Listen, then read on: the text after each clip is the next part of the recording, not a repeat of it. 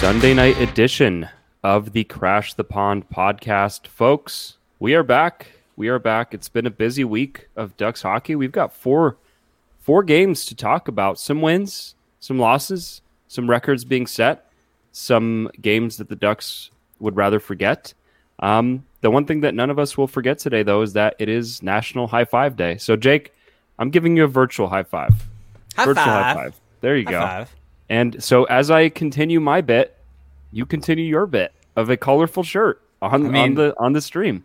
I mean, it's a little bit of a bit. It's also just because, you know, got gotta gotta like at least make uh, the visual aspect entertaining for the people. You you back there just with your gray shirt, you know, boring old gray shirt over there. Nothing fancy. One of us has to at least provide some visual element to uh, make the people laugh, to entertain the people. As uh, Christian, I believe, last time in our Twitch chat, uh, gave me props for my shirt. So, you know, have to uh, have to entertain the people. One of us has to, at least. Okay. Well, hey, I I only feel slightly called out there, so good job. I mean, um, good good that it's only slightly, because it was uh, fully called out. And also, for those that are listening on Monday, uh, happy National Hanging Out Day.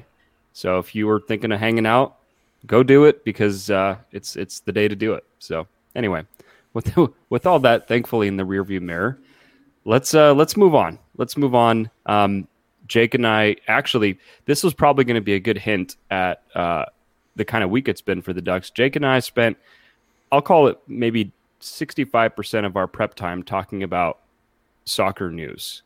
So it goes to show how eventful of a week it was for the Ducks. I mean, there's massive news on the soccer front, though. The Super League was yeah. officially announced, and yeah.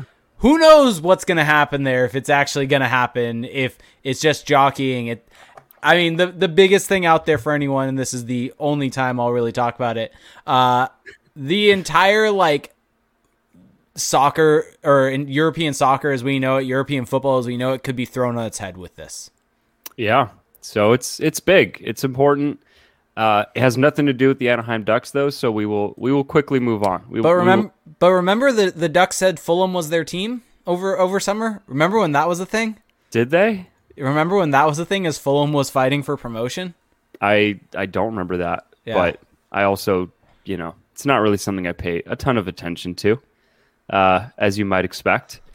Let's uh let's talk about this week, though, because there I think there were some interesting things that happened during yeah. this week. I mean, let's uh, let's just go in chronological order. How about that? Let's do it. I mean, unless you had something else in mind. I nope. want to. I want to be. I we're like planning. Chron- we're planning on the fly here, essentially. I like chronological order. You're the one who always tries to go against it. Well, usually there's a bigger news item that I think is worth addressing just right away, because it's probably what people want to hear about. But this week there isn't really that. So let's just uh, let's let's take it all the way back to Monday night, on the once the dust had settled on the trade deadline, and, and Jake was just in complete shambles about how the day had gone, and, and his morose tone in our last podcast. Uh, the, the Ducks maybe gave him something to celebrate. Who knows?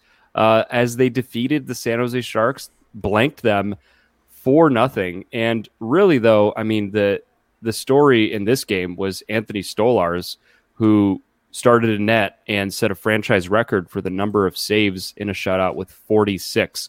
So as you can imagine, it's not like the Ducks put up fifty shots in this game. They got outshot forty-six to twenty-one. Stolarz absolutely stole the show, stood on his head, and the Ducks gave him just enough uh, enough run support, borrow a little baseball n- analogy there, to get it done. Yeah, this was uh, this was not a good game for the Ducks. let, let, let's go with that. I mean, if you look at expected goals in all situations, they allowed over four in, in all situations from the Sharks, four point five eight to be exact. Uh, I believe at, at five on five, it was only two point nine five. So not great on the penalty kill, in addition to kind of their, their bad five on five play.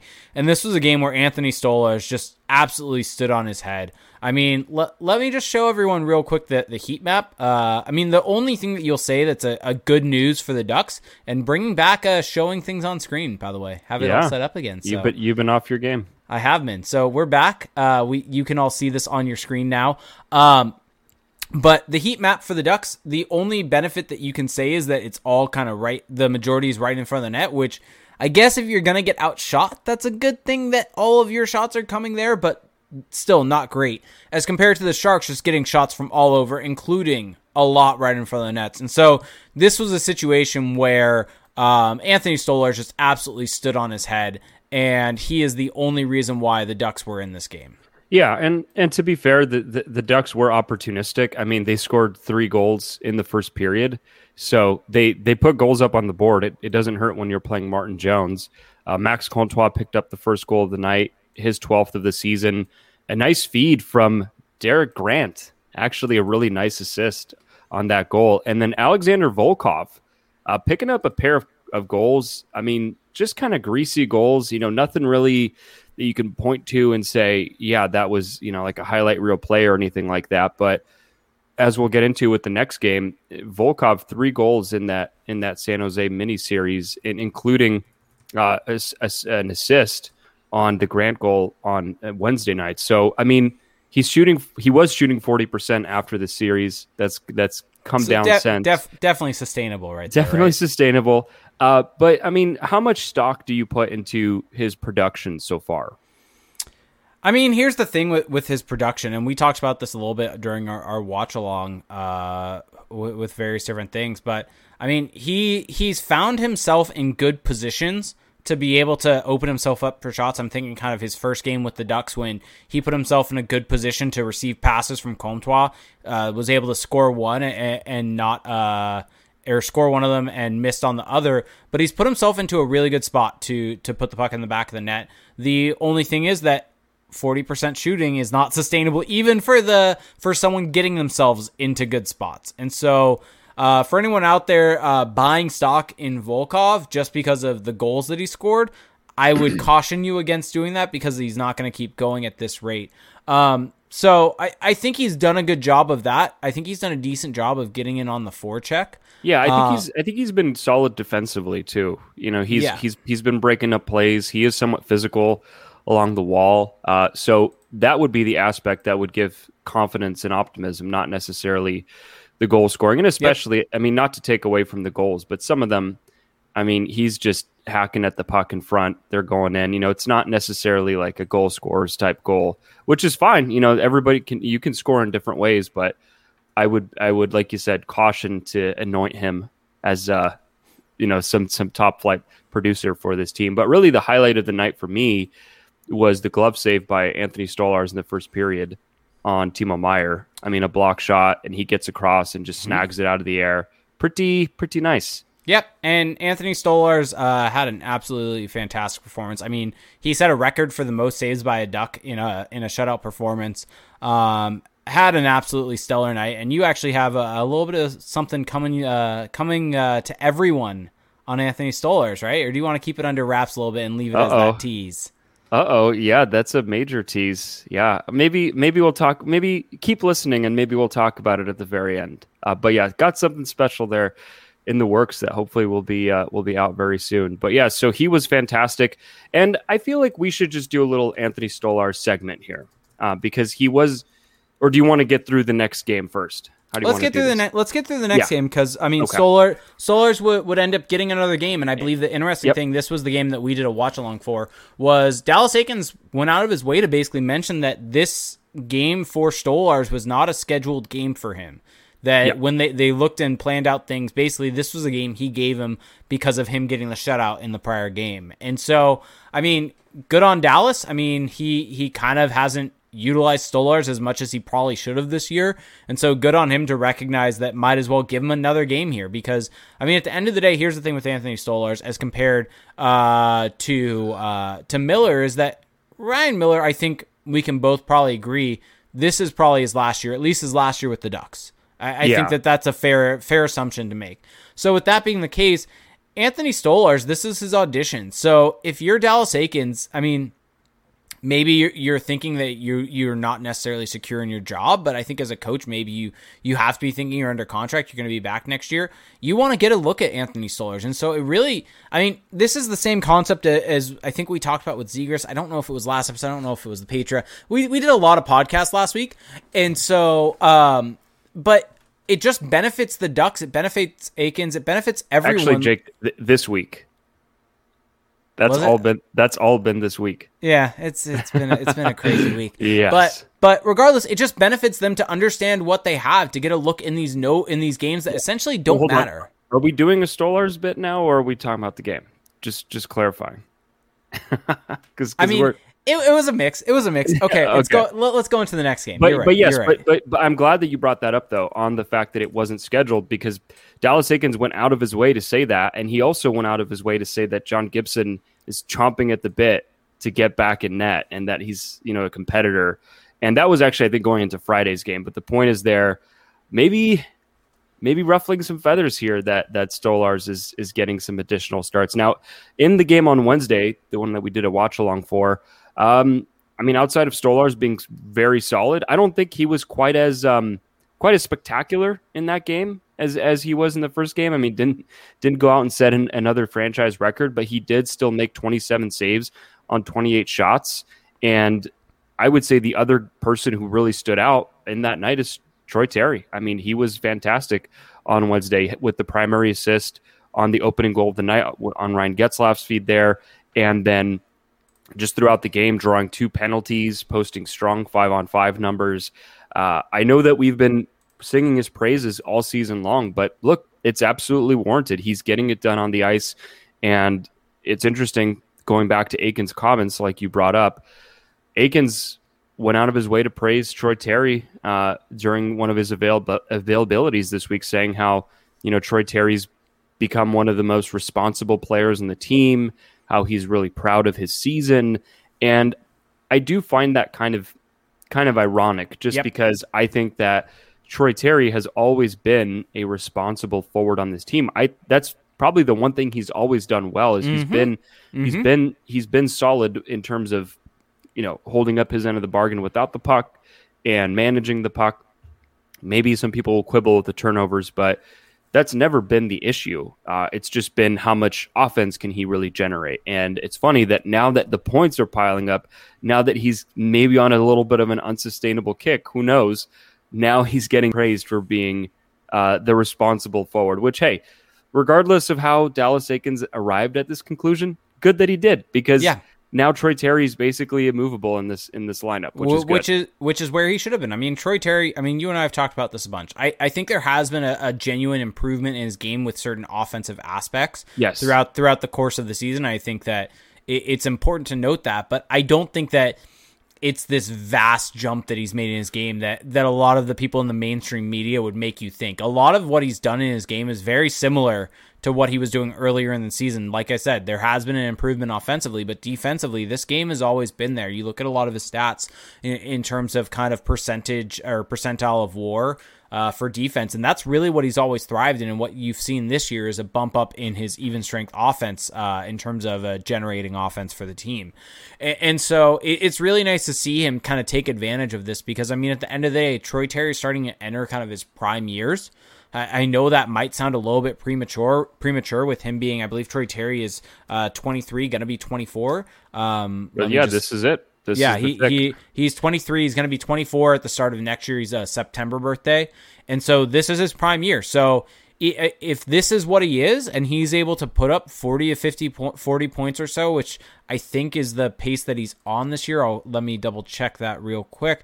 But if that's what he is for this Ducks team, and he's kind of a second, third line talent that, that is really strong defensively, is good at driving some offense also for them, that that's really beneficial. I mean, he's at sixteen points in thirty-seven games right now this year, a little bit unsustainable, sure, but that's a thirty-five point season right there. And thirty-five point season for a guy making one point seven mil. That's really good. one point four, one point four five for the next three seasons for, for this, and then two more after this one. That's that's yeah. really good.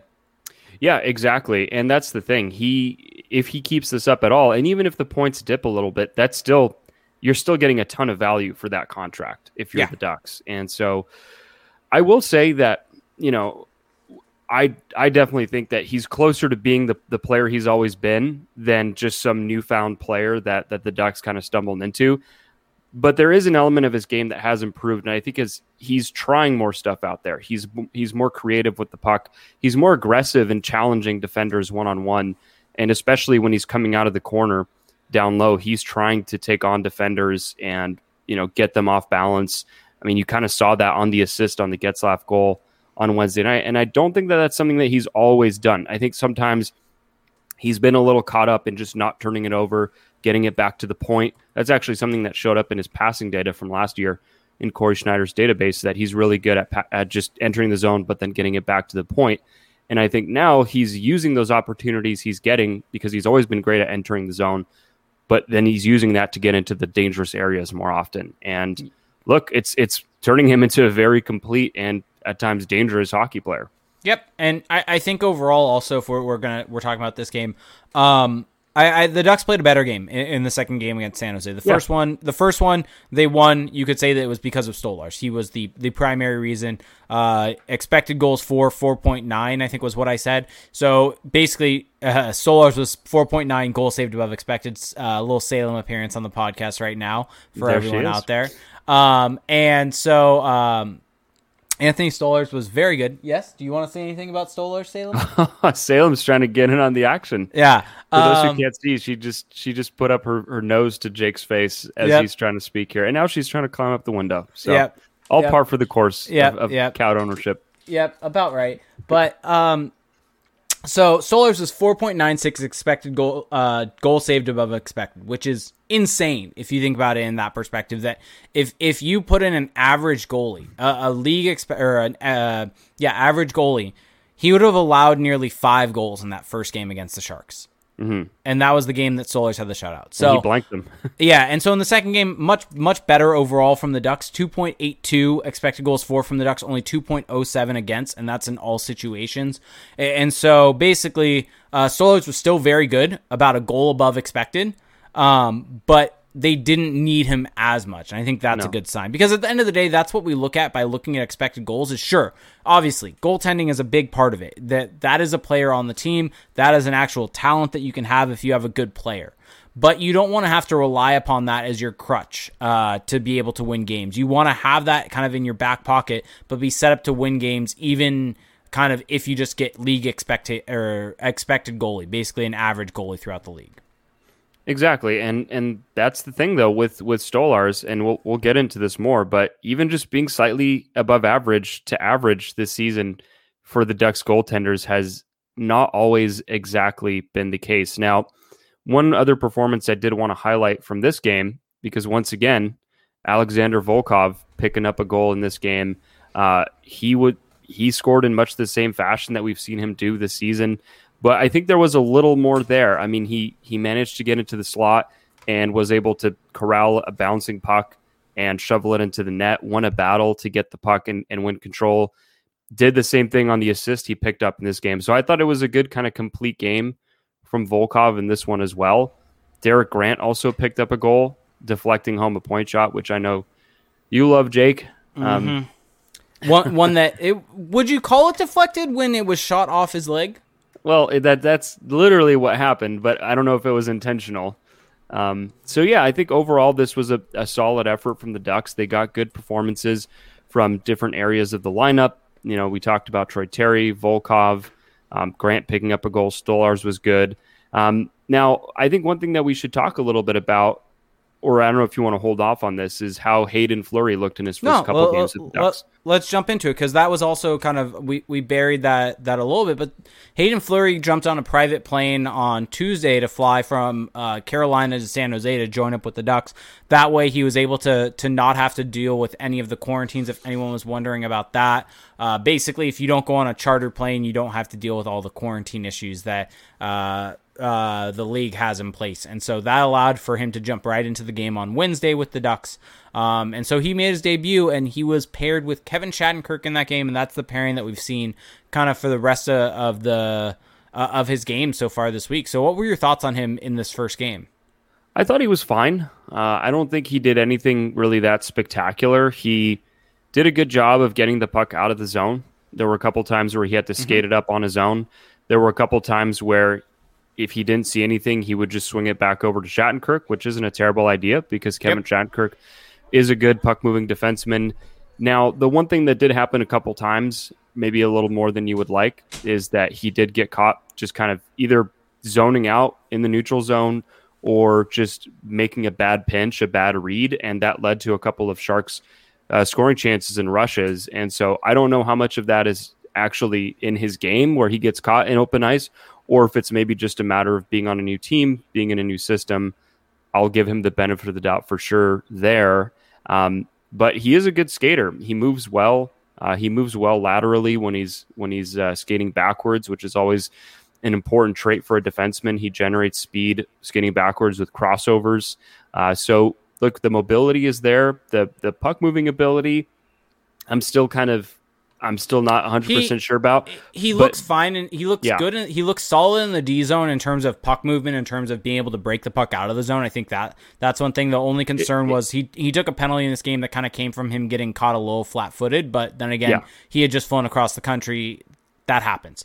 Um, I, I think the one thing that I, the opinion that I think I have after this game, and we'll talk about more in the, the follow-up games, um, I don't necessarily see him as a, a power play guy. I know that was one thing that was part of the, the conversation of the trade. I believe that Sarah Sivian even had a quote basically saying he he's a guy that could potentially look to get power play time if he's in, in a different team that's not as stacked on the blue yeah, line I, as the Carolina Hurricanes. And I haven't I, seen that. Yeah, yeah I, I don't I don't see that. He doesn't necessarily have the flair for the offensive zone. He's a guy that I think is good at keeping the puck in at the point, but he's not a guy that's going to create offense from the blue line. But I, that's not necessarily what you were trying to get with him. And he's a good puck mover from, yeah, exactly. from, from outside of the blue, from getting it out of his own D zone.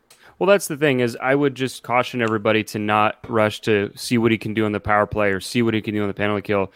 If he can just be what he was in Carolina, which is just kind of an slightly above average third pairing defenseman who can maybe play on the second pairing for the Ducks, that's actually a pretty big addition, because if you think about the, some of the depth defensemen that they've had in recent years, uh, I don't know why, but the name Jakob Larsson comes to mind among others.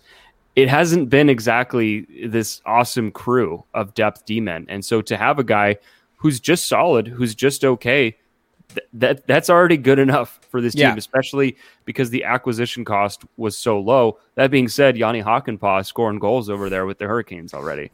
I think so. here's here's the thing with Jani Hakanpää, as, as two guys who have not necessarily sang his praises. We've also said a lot of times he's a guy that as a spot as a sixth defenseman could be very valuable on a good team mm-hmm. because of his ability in the defensive zone. The issue with the Ducks was he was a. Uh, a guy that was uh, kind of considered uh, a top four defenseman, top pairing at time on the Ducks, which yes. is a little bit of a miscast or miscasting just, of him, misuse just a of little him. Bit. Just, just a just, little bit. Just a tiny bit. Uh, but yeah, so I think with Fleury, he does he does have that mobility. He's probably, even though the stats say he's a ton better offensively than uh, Jani Hakanpää, it's kind of a small sample thing with Hakanpää. You know, we don't we don't have that much data on him. He hasn't been in the N H L that long. Um, I haven't seen a ton offensively from Fleury. Again, it's just a handful of games, not even a handful of games, where I'm not sure how much he can bring on that end. But in the other two zones, neutral and defensive, he he looks solid enough. And especially next to Shattenkirk, I think you also get a little more out of Shattenkirk this way, which yeah, is important. And- I, I think, I mean, uh, D B Lowry on our Twitch that says, here here comes the Sweden slander. So might as well just say this Wait, now. What? Haydn Fleury is a is uh, he was talking about Larsson, and so might as well just say this: he's definitely an upgrade on Larsson. Oh, one hundred percent. I mean, uh, that's not even. I mean, not even a, a question. There's there's a lot of defensemen in the N H L, a lot of defensemen who would be an upgrade over Jakob Larsson, and that's the thing: is him being added to this team is not awesome news for Jakob Larsson, because that's that third pairing left D spot. That's been where Jacob J- Jakob Larsson has slotted in throughout his Ducks career. So Larsson did play today. He was on the right side next to Cam Fowler, which uh, surprise, surprise, you know, is maybe not the best move, but all in all, I'm, I'm, oh, I'm, well, I'm, well, I'm quite, I'm quietly optimistic about the, uh, the Haydn Fleury experiment so far. Let's get through the, the other two games, and then we'll get into the discussion that we were having before the pod about misuse of defensemen on their well, wrong side. Well, I did just want to quickly say okay. um, bef- before we do that, that just in terms of the Anthony Stolarz discussion, uh, yep. look, he's been awesome. Has he played elite teams? Has he has he been in these Vegas games? No, but he's provided the Ducks a level of goaltending that, quite frankly, they, they haven't gotten a lot of this season. And it's just five games. It's it's not he hasn't had to deal with the wear and tear of the season, but to come off of the taxi squad and to look as good as he has, to really make it look so easy and so seamless. it's it's really remarkable. And I just, you know, I wonder now with the Ducks in the expansion draft, if you're Seattle, I don't know when you're looking at this Ducks, you know, group of players that you can take. I don't know who really sticks out to them. There, there, there's not, there, there's not a name, at least to me, that I would think a team would just really be jumping at getting. Uh, and so there's going to be a ton of options for them in net, but Anthony Stolarz is going to be one of the cheaper options. Yep. And, and I don't see the Ducks, you know, not protecting and, John Gibson. Yeah. And, and I mean, you and I took a quick look at the list of goalies that are going to be available, and it's not exactly a laundry list of elite yeah. type talent. And well, that's the I thing. Mean, and, and, and it's, some it's of a the... lot of, it's a lot of names. And I think people, people see that list and they think, oh, well, look at all these great goalies. But when you look at how some of them have played in recent years, which you can bet Seattle is also looking at, I don't think they're going to be fooled by that. And I think also some of the bigger names, who knows if they're going to be available, because, I mean, one of the names potentially out there is Hudobin. And, I mean, here's the thing. Is Dallas going to protect uh, Ben Bishop over Hudobin? What are they going to do there? Because Ben Bishop has been hurt majority of his time in Dallas. And that contract is basically its own protection uh, clause. So, I mean, that that's the thing that's going on. And I don't. I actually would need to double-check. I don't know if Ben Bishop might have a no-move clause that would uh, keep that from happening. But regardless, I, I I think you're on the right path, that maybe Stolarz isn't this like sexy name. He isn't this big name. He doesn't necessarily have the sample size behind him, but he's one of the few prime age guys with a little bit of a of a track record in the N H L, not a huge one, and a guy that maybe you take a risk on. Maybe you bring him in to be your backup that potentially with eyes towards the next year or two of being a starter in a tandem, or you have a one A, one B tandem with him and someone else uh, moving forward. And so Um, I, I don't think it's completely out of the question that uh, that yeah. Seattle takes him, but I, I don't know if I consider it likely. I, I well, think yeah, they're... That, that, that's the thing. I think it's it's a bit of both, right? You shouldn't dismiss it out of hand that this is just that there's just no way this is going to happen, and you also shouldn't probably rush to say, oh yeah, look at Stolarz, he's for sure going to Seattle now. Okay, so Fire Carlisle, uh, fired Carlisle adds in the Twitch chat that Ben Bishop does indeed have a no movement clause, so that that so they have so to protect they him. have to protect him. Um, so fair point there. Um, but I mean, here's the thing. I think if it, I think from a Ducks perspective, losing Stolarz is one of the best outcomes from the expansion draft. Uh, I mean, yes and no. I I think that that's not like a crazy take. But the Ducks have struggled to have good backup goaltending. Well, good goaltending. Hear, hear me out here on this. The reason uh-huh. why I say that is he's a player that, as D B Lowry in our Twitch chat says, he's he's a little bit of found money. Yes. And so he's a guy and that you signed, you signed out of nowhere. It's not as if someone you've put a lot of draft capital into, you put a lot of uh pro, you've put okay. a lot of development time into, and all this different type of stuff, and you're losing him for nothing. And so, and I don't even know if I, honestly if Stolarz would have gotten you that much at the trade deadline either, because goalies are no. weird. So well, he I, also just has little to no track record, and, which and so is the that, issue. So I, I mean, obviously, I think it's um, it's lower on the totem pole for, for Seattle taking him, but I think well, it's well, possible. Do you, do you think it's such a given that they take like a Josh Mahura, for example? Because I because I, I I feel like there's a lot of chatter that that is uh, that's kind of being you can pencil that in that they're taking Mahura. I, I and, think, and if you're Seattle, it's a fine pick. He's a guy uh, yeah, who has potential. Yeah. I, I think I think but, Josh but, Mahura might be the most likely. It also depends on how the Ducks do it. I mean, but he's Ducks... also he's also a twenty-two-year-old defenseman who's kind of stuck in the A H L. Well, so where I was going this is is it also depends on the Ducks do seven three if they go four four, which I with or eight skaters. I'm actually now of the opinion that I think the Ducks go four four, and a guy like a Max Jones or or some might get left exposed, and I think I could see Seattle taking a Max Jones uh, for him, and so um. Yeah. Like, I, I think that th- those are realistic options. And so, I mean, the thing is, I think Stolarz is, is an option. I don't know if if the options are Mahura, Jones, or Stolarz. I think Seattle would probably take, like, Jones or, or Mahura over Stolarz. Well, but who who but it, but who knows? It depends on who's available to them as at the goaltending position. Well, exactly. And it, even at the defense and forward positions. Like, yep. a lot, of, so much of this is dependent on what they can get from other teams. But I just think, on paper, in a vacuum, if you're the uh, Ducks, I guess that you're maybe less concerned about losing Stolarz than you are Jones well, or Mahura, because those are homegrown picks, right? And so kinda, there there is some investment there. Kind of circling back to my my point I was making before we started talking about that second game, even more reason to to play Stolarz more. Like, like why not run him out? Play him as your starter for the rest of the games to see if he can, like, if he ends up playing well, great. It builds up his value. Maybe Seattle takes a look at him. Maybe it saves a guy that you've put a lot of uh, a lot of uh, draft draft capital into, or not draft capital, but a lot of uh, development time into all, all this different type of stuff, and, and uh, you aren't going to lose that guy as a result. And so there's just so many benefits to playing Stolarz. Well, I'm just yeah. I'm confused why they haven't done it more. Honestly, well, well that's always been a it takes foresight, one. I guess. Wow. Okay. Um, well, I mean, the thing is that's more confusing is right now they know he can play that well. And the last two games, sure, Gibson has started, but Stolarz isn't even backing up, which I find kind of kind of interesting. So I think what's going on there, and I would need to backtrack to double check, and so give me a second and I'll double check that. I would assume that Gibson had a little knock or something like that, that, that basically they were utilizing the emergency loan condition to oh, call okay. up Anthony Stolarz. And so once Gibson was healthy, they had to put him back on the taxi squad as okay. a result of that. See, that that would make more sense, because if it's just purely on merit, I don't know why Stolarz wouldn't be in, in the lineup, even let if me, it's just a backup. Let, let me double check that. I'll get no, that. No, that, that, that does sound correct, because I remember perusing Cap Friendly the other day. Do you want to move on to the Vegas games, or should we take a moment here? Uh, let's take a moment here. So, by the way, it looks as if it was not an emergency loan. So, oh, so take that for, take that for what it what you ding want. ding ding. Yeah, I, I'm I'm going through the transaction list, and it doesn't. The send down wasn't um, called emergency loan. It was just to taxi squad. So, yeah, I, I think it's time we we heard a word from our sponsor. Felix, do you want to take it take us away here? Really, you're putting this on me? Yep. Okay. Well, you'll you'll get the middle portion, and then I'll. I'll, I'll I'll close things out here. Uh, okay. Flowers are blooming. The grass is growing. And it's time to chop the weeds. Thanks to our sponsor, Manscaped, you can trim your holes safely and efficiently.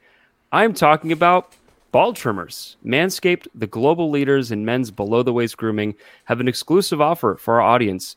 Use code C T P, so like Crash the Pond, to get twenty percent off plus free shipping at manscaped dot com. Join the other two million. two million people is a lot. two million men who trust Manscaped. They are here to make sure you are trimmed and smelling nice. After all, it's time for some spring cleaning. So, you know, Jake, spring has sprung, and Manscaped has the best tools for us to get you, to get myself ready. What have been some of the tools that you have uh, employed in your arsenal? So obviously, I mean, I've talked about this ad nauseum on the show. The weed, the weed whacker, though. The weed whacker. I'm a person that ha- has a little bit of nose hair, you know. It, it's a thing. It's there. It's annoying. My wife doesn't love it, but Manscaped is there for you, just like they're there for me with the weed whacker. It has uh nose. It's for your nose and ear hair, and provides proprietary skin-safe technology, which helps prevent nicks, snags, tugs in those delicate holes. No more gross nose hair flying in the wind, which is a problem, folks, if you don't know. Uh, and the Weed Whacker uses a nine thousand R P M motor. That's uh nope. Forgot what R P M means, so, you know, just moving forward here. three sixty degree rotary blade or rotary dual blade system. Manscaped is making whacking your weeds a time to look forward uh, to delivering maximum confidence while providing hygiene. I mean, what what have you found? Have you have you liked uh, the the uh, uh, uh, the perfect packages, uh, the entire package? What have you liked from it? Well, first off, they give us underwear, which yes, you know, I got to say.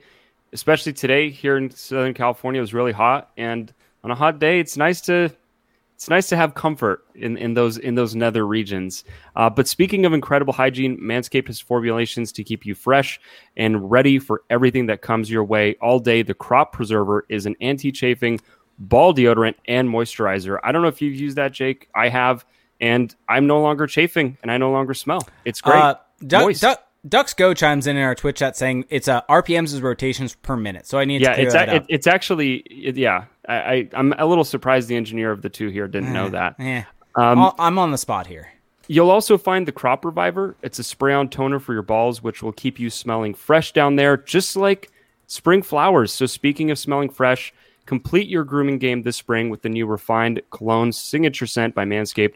This stuff it, is legit, and will have you nice. smell like royalty. It, yeah, it's it's very very nice. I've used it. It's nice. It smells good. The wife likes it, which at the end of the day is is why why I wear cologne. you know. it, well, that you know, I think that that's a, that's a good approach. So everybody, make sure you smell good and feel good this spring. Spring is in the air. COVID vaccines are going to arms. The world is opening back up. So make sure you smell good when you start hanging out with people again. You know, it's it's National Hangout Day today, for Christ's sake. So make sure you get that done. Um, get twenty percent off and free shipping with the code C T P. That's like Crash the Pond, C T P at manscaped dot com. That's twenty percent off and free shipping with the code C T P at manscaped dot com. It's spring cleaning and your balls will thank you. There you go, folks. Hopefully, uh, hopefully everybody got that uh, in one piece. Got through that in one piece. Yep. Yep. Good job, Felix. Good job. Okay. Good Lord. Let's uh, let's just let's just move on here. Okay. Let's talk about the Vegas games. And you know, do you how much do you how much stock do you put in the home versus away uh, narrative street that we'll often hear about, that teams can play a different way in a certain building versus you know how they play at home, things of that nature? I think it's definitely a little bit oversold. I, I think that there is something to there, and I think a lot of it has to do more so with travel than anything else, be because of the fact that the guys at home are going to be more so in their routines. They're going to be on their paths, whereas um, the the the road team is going to be potentially having traveled from different places, not in their comfort yeah. zone. And, and so I think that that does play a part into it, but I think that the narrative of if you're at home, you have a distinct advantage, I, I think it, it's a little bit overblown. Well, so the thing is with the Vegas Golden Knights, and this is kind of where I'm going with this, and I, I do agree with you. It is partially overblown, but you can't totally overlook it either. Yep. There's always been this narrative that the Ducks just play horribly in Vegas, that they just, you know, when they go to Vegas, they they get ran over by that that Golden Knights team. And I think that's just been more so the fact that the Golden Knights are just better and have been better than the Ducks this entire time.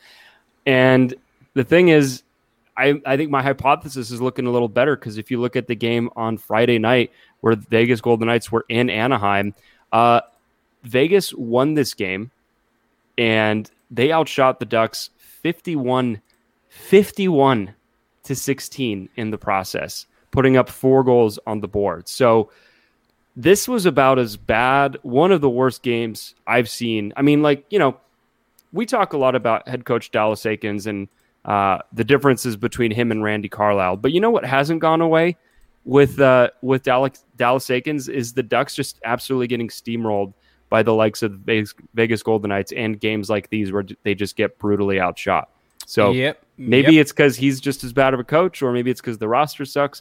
Who knows? But this was kind of one of those just burn the tapes types of games. There was just not a whole lot to write home about. So uh, just for funsies, I'm looking at Evolving Hockey's game logs right now, uh-huh. and all situations, expected goals against. Where do you think this game ranked in terms of uh, f- all uh, all situations, no adjustment, uh, expected goals against on the season? For the Ducks? Yes. This I'll I'll just say this was their worst game. Correct. four point seven one um, expected goals against. Um, funny enough, the four twelve game against the Sharks that Stolarz had a shutout in was third. Third worst. So, yeah, the Ducks just playing some awesome hockey right now. Yeah, yeah. So, not a good game for the Ducks overall. Not a good game at all. I mean, the bummer was this was the first game, and, and we kind of buried this lead, uh, the that fans were in the building. Yep, yep. For, fans for the Ducks, and just put in, on, in an absolute stinker of a, of a performance here. And granted, Vegas, uh, overall, a very, very good team. No doubt. Like, they are up there for one of the best teams in the league right now. A lot of different things. And so, very good team.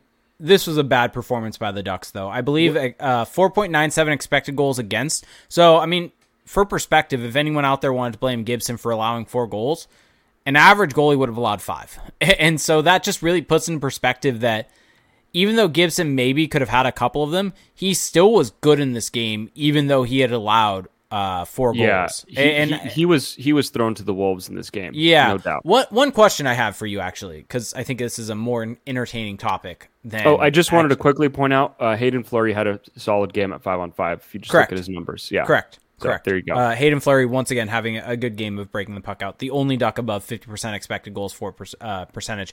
Um, but there's a narrative that was being pushed a little bit in the game today. And I wanted to get your opinion on this, because I, I listened with the commentary off. So because I, I think I think this is a, I think this is a more fun conversation than actually discussing this game, because this game was god-awful, and there's not a whole lot of good things to talk about from it. Nope.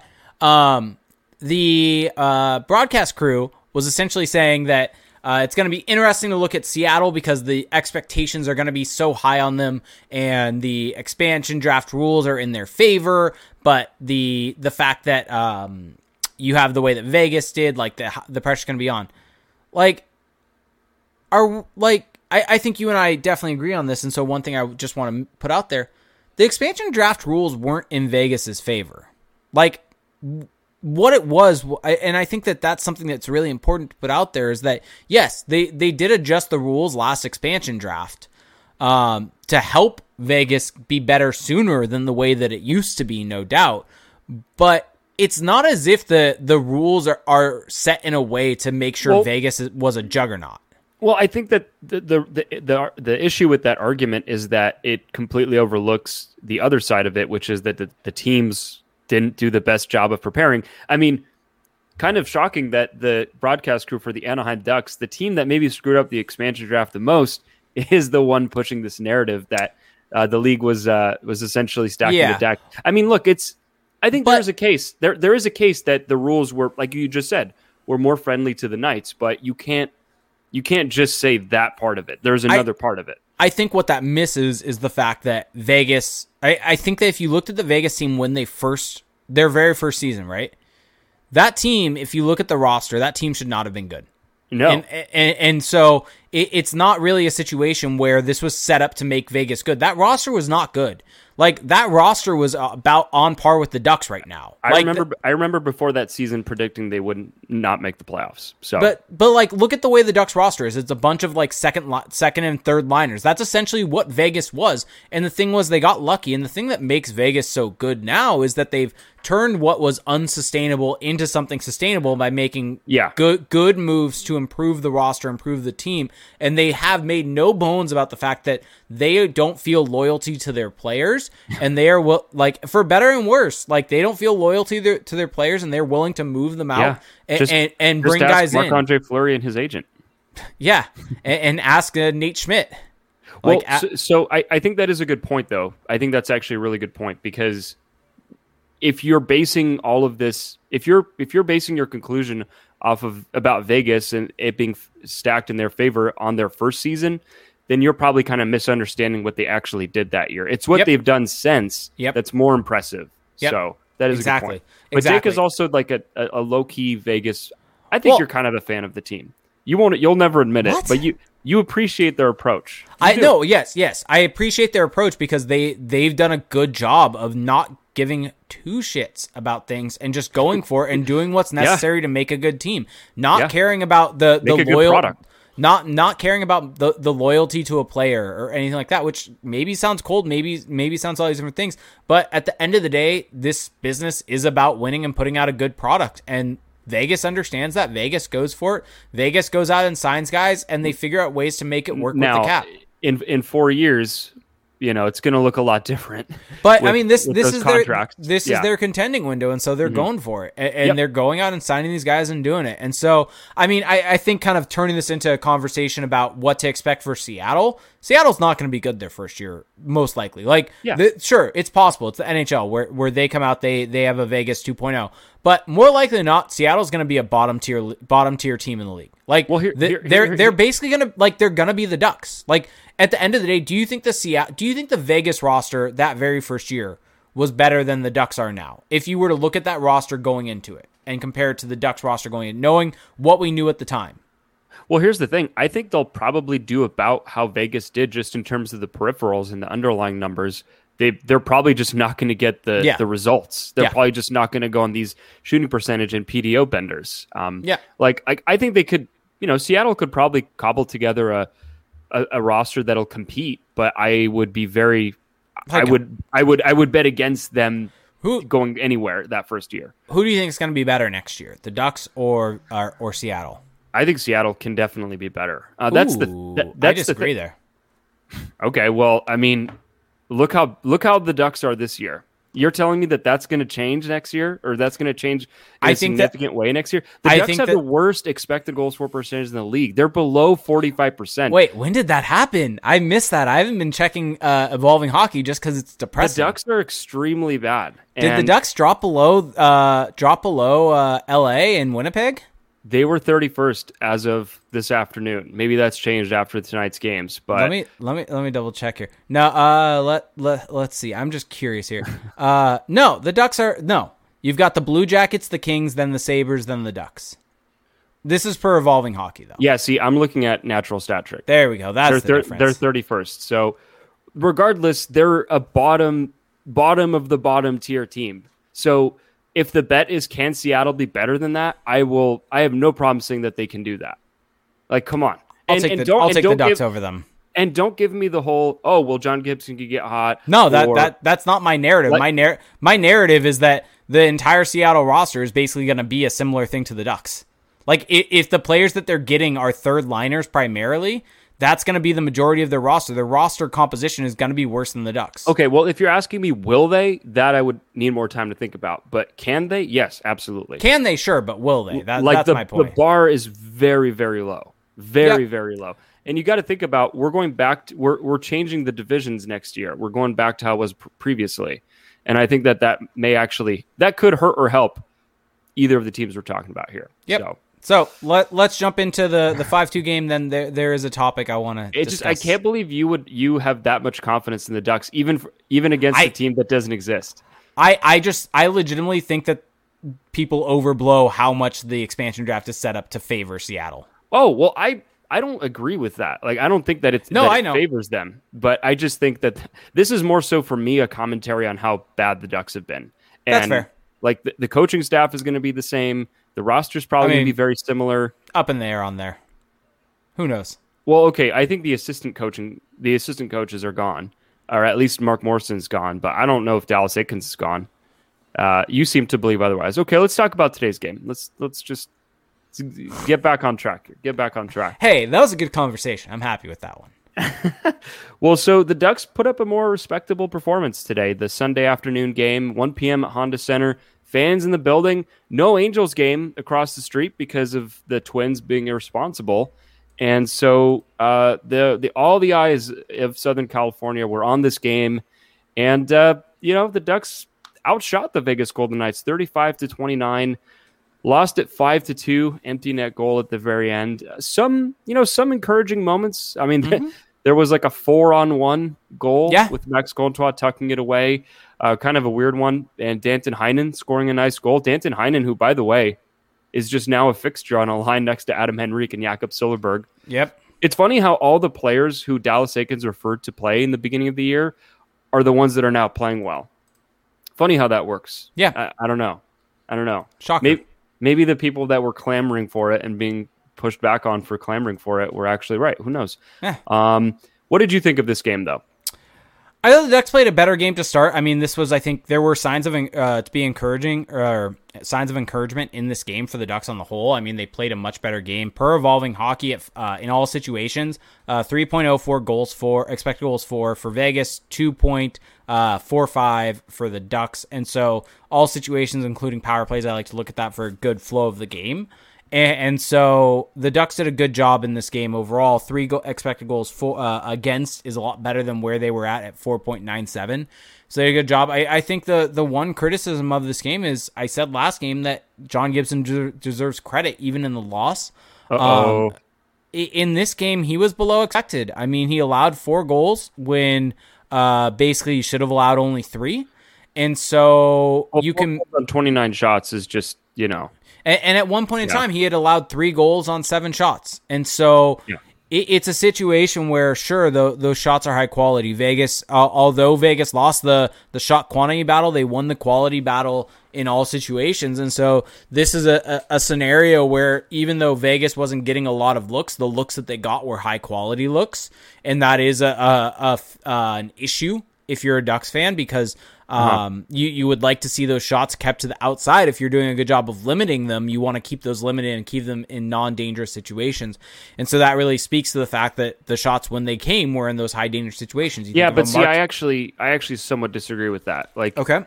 the, two of the goals, yes. I mean, you can definitely say that due to the quality. Well, I'm just I'm just saying overall shot quality. It, yes, like when, but, when you're but, looking at three three and seven, but still three and seven is not good enough, even even with a high shot quality. Yeah, and look, if we're looking at the goals that went in, maybe this isn't the correct way to evaluate because you also need to look at the ones he did stop. But if you look at the goals he let in, I mean, you know, the first goal on Pacioretty, it's a tip. Those are really hard to stop for goalies, uh, even really good goalies. So I'm not gonna, I'm not gonna give him too much flack for that one. But the second goal from Alex Pietrangelo, I mean, he's at the top of the circles. He's unchallenged. He's a right-handed shot who's on the left side of the ice, so he's got a ton of angle, but he's pretty far away, right? Like, and and John Gibson is a very clear line of sight. There's nobody screening him, and Pietrangelo gets his shot shot off, and it just it just beats Gibson clean. And those are the ones where, you know, you want to see a save. I think if you're John Gibson, if you're if your goalie coach Sudarshan Maharaj, you just want to see him come up with the save there. And you know, what was wrong with it? I mean, to me, it looks as though he didn't really track the puck that well, because when he goes down, when he initially goes down in his butterfly, there's there's no head movement. He's not actually tracking the puck. He's just kind of going down instinctively. And so that one was concerning. Uh, but to me, the most egregious one was the one against Nick Waugh, where, I mean, he just, you know, he gets beat short side. Uh, again, no traffic in front. So, you know, sometimes I think with Gibson, his his... tracking ability, that puck tracking, which is so important for goalies, maybe a little off on those clean shots. I don't know. Yeah. What do and, you think about it? Yeah, no, I, I, I think that's fair. And I think at the end of the day, like, you can get by with a goalie allowing a goal like that, but the issue is allowing two of them is, I mean, that was the difference, legitimately. Allowing both those goals as compared to just one of them was the difference between being a league average goalie and being below average in this game, or below expected in this game. Yeah, and look, like, there, there's there's going to be a lot of people that are going to say, you're being hard on Gibson. What's he supposed to do? He's behind this crummy defense. He's playing with, with one night of rest. And look, all those things... No, neither of us are ignoring those things. Like, those are true. But look, John Gibson has this reputation as an elite goalie, as one of the best goalies in the N H L. And so I think we would not be doing our jobs here if we didn't hold him to a very high standard. Um, if he was like a journeyman goalie who has not put up results in the past, then maybe we would be taking a different tone. But just objectively, these are not good goals to let in, even if he wasn't uh, a previous, you know, high caliber goalie. I mean, here's the thing. eighteen of his uh, games this season, I'm just kind of looking. Uh, sorry, seventeen of these games, he's been below expected. seventeen of his uh, of his twenty-nine, I believe, is how many he's played in. And, I mean, some of the one of those is negative point zero one, and the thing is uh, he does have one to make it eighteen, or sorry, well, look, sixteen, or, uh, you, sixteen you, of his you games. You brought it up. You brought it up. I don't think John Gibson's been good this season, and I don't think he's been good in a couple years. And... maybe it's just this team being bad. Maybe it's the environment being bad. Maybe there's something in the numbers that we have that just don't really kind of fully explain what's going on. Yep. But I th- it, it directly correlates to Eakins coming in. Yes. But at the end of the day, he was extremely good under Randy Carlyle, who, yep. you know, I don't think was coaching up a great defensive system nope. there either. So I don't know what's gone wrong in his game. And this is something that, you know, we'll, we'll need to do some diving into, but it's, um, it's a little bit of a concern, and maybe once this team is competitive again, maybe when they have a more set in stone or a, a, you know, a, a better roster, maybe then his performance will pick back up. But it is a bit concerning that he's just been so far below what we've come to expect from him. D B Lowry asks a good question. What explains the difference between Gibson's play in the first month of the season and now? So my initial thought there was rest, but I'm kind of, after looking at some of the data and numbers behind Gibson and the amount of uh-huh. rest he's had, I've kind of backed off that opinion, because it's not as if he's a guy that's been good when he's had a couple days off between games. But I mean, I, I still think that there is an overall wear and tear on him that has come from playing so many games back to back to back. And so I, I think that, I mean, maybe these two games are a clear example of that, where game one of the this two game set, he was really good, played on top of his game. The, the Ducks were allowing insane chances against, and he was doing a good job of staying up for it. Whereas in, in this game, he wasn't necessarily as on top of his game uh, as he was previously. And so um, I think maybe there is something to the rest angle. Obviously, I just don't know if we have the sample size to really determine that information, with the fact of um, the that it's a new system with Eakins and everything along those lines. So one other thing that is kind of discouraging is Jamie Drysdale's play of late. And so this is something I wanted to get into. So uh, Dallas Eakins has really forced his hand or forced the fact that he wants two right. He wants the, the Drysdale Manson pairing to happen. He wants two right-handed shots on the same pairing and is specifically putting Jamie Drysdale on his offside as, as a result, and did it so much where in today's game, he actually had uh, two lefties together with Larsson and Fowler together, and then dry, two righties together with Drysdale and Manson. And so it's something I want to briefly talk about because I, I really tried to focus on Drysdale in today's game to, to really see, because the numbers are not good on him. If you look at R P M, if you look at expected goals for, if you look at a whole lot of different things, they're not great. The the main issue that we have here is, and I think this is the big qualifier with all of this, is that um, I think he's played one hundred seventy minutes at five on five with Josh Manson, which means one hundred seventy minutes um, of his uh, uh, uh, or of his on ice time has been spent on his offside, whereas he's only I think spent about seventy minutes without Manson. So only seventy minutes on his right side. And what I noticed in today's game specifically was, and not extrapolating out because I haven't gone back and watched all of his shifts from every game in really that fine-tuned uh, detail, um, but there were a couple of shifts where he specifically got the puck, pulled the puck out of the corner, got it on onto stick um, in some way from the left-hand side, and was going up and basically had to clear the puck out, get it past uh, uh, someone coming in on a forecheck on him, jumping down, pinching down, whatever it is, and, and he's on his backhand. And he flips it up the board, and because he's on his backhand, he's a guy that or, or the puck ends up turning over, and there's an extended zone time as a result of it. And and so the zone exit is specifically impacted by the fact that he's on his left side because he has to be on his backhand.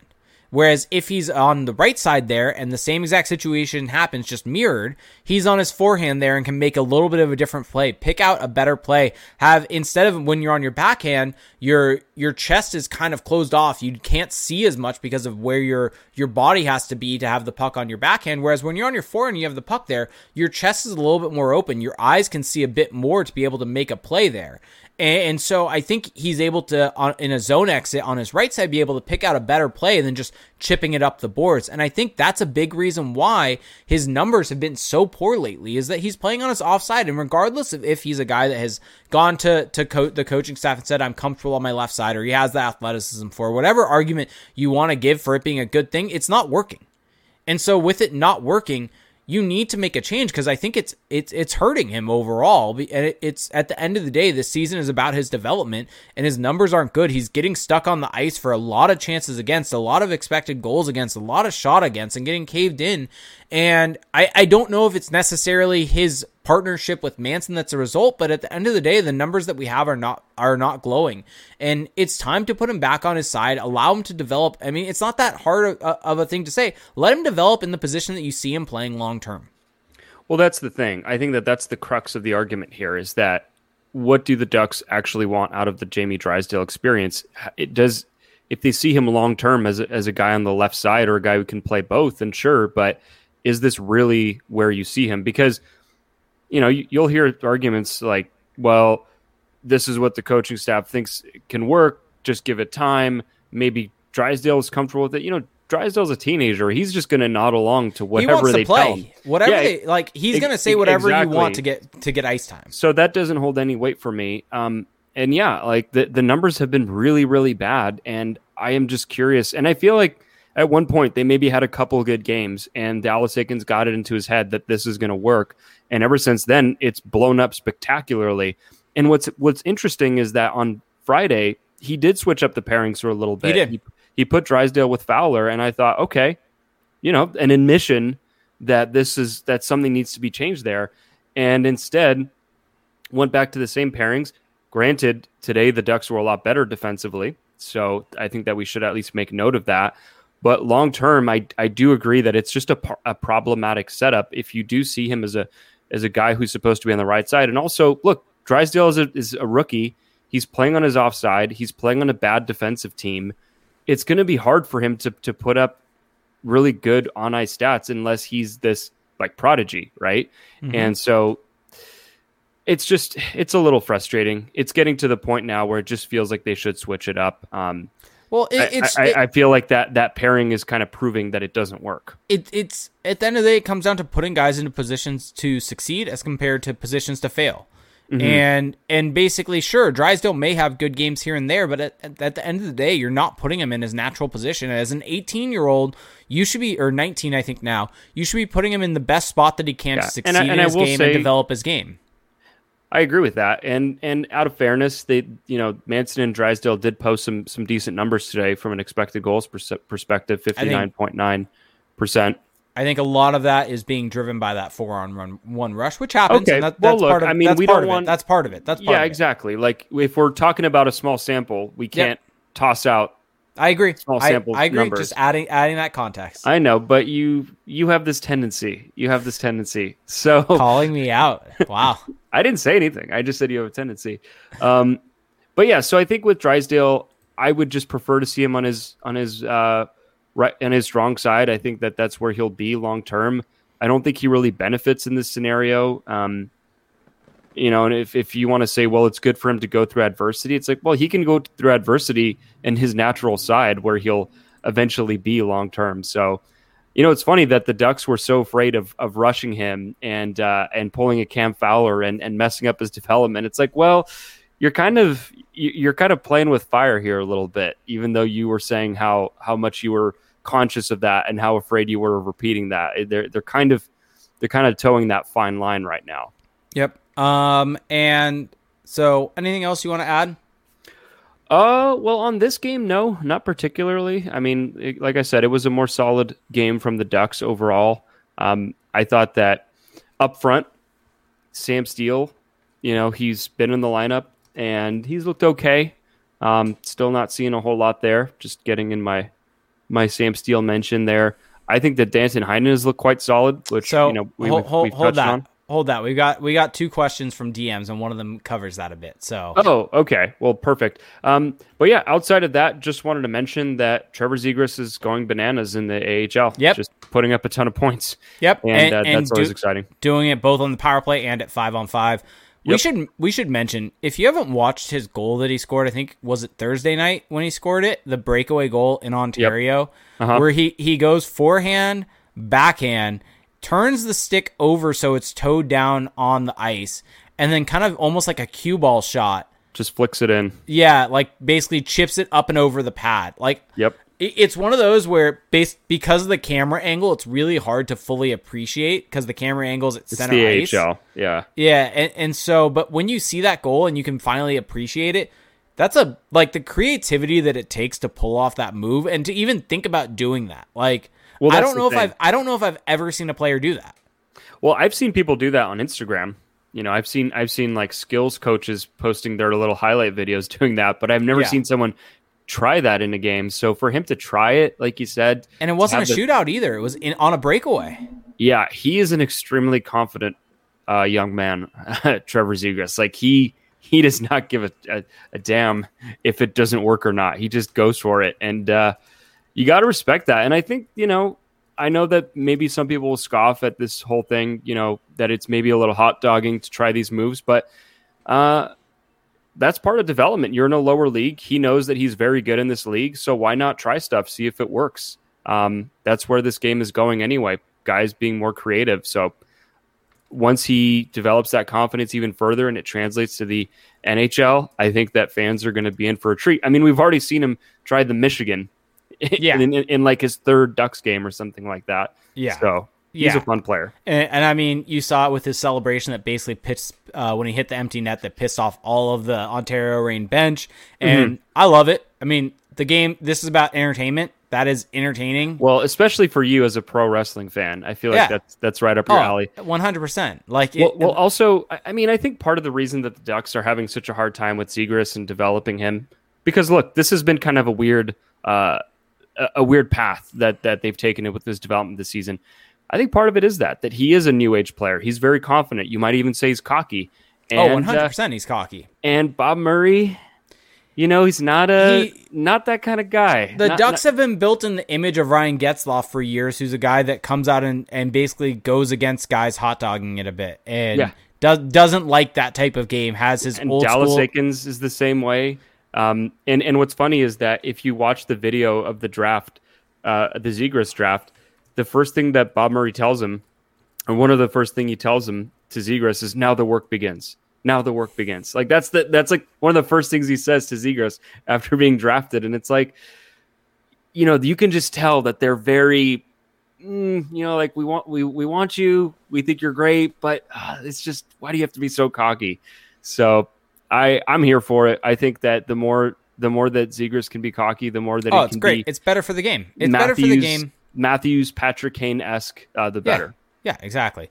Um, so let's just hit these. We, I got these questions from D M, so I want to hit them really quick, and then we'll get mm-hmm. into the Twitch uh, Twitch chat, and we'll kind of round this thing out with some questions from there. So this one, uh, I believe it came from uh, Steve Hawking, said, if you had a uh, had to draft a team to play one game tomorrow, and you could take one forward off the Ducks, excluding Getzlaf, who would you take? Oh, wow. So, okay, so this is for a one- team... One game tomorrow, and you could pick one player from the Ducks for that team, and it had to be uh, one forward, and it, it could not be, be Getzlaf. Uh, I think the the logical answer is Rickard Rakell. Yeah, I, Ricard, I, I think very, Rickard Rakell or Adam Henrique. Honestly, I was gonna say Troy Terry just just to keep the keep the bit going, but I think it's got to be Rickard Rakell. I think Rickard Rakell has the most lethal shot in and, a in a one game scenario. I think Rakell is the guy you want with that yeah. shot. Yep. I, I would put Adam Henrique maybe in there also. I think he's kind of yeah. up there for, for those types of guys. Um, but yeah, I, I think that that's the right call. And then we had a question from uh, Sean Seabolt, who said, uh, has Heinen been good since becoming a fixture in the lineup? Just curious to hear you two break down his stats. So there, there's your Danton Heinen uh, question for yes. you. Yes, yes. Well, yeah, I mean, I think first of all, just from an eye test perspective, he's been doing what he kind of always does. He's He's solid in his own zone. He breaks up plays. He gets passes going up ice.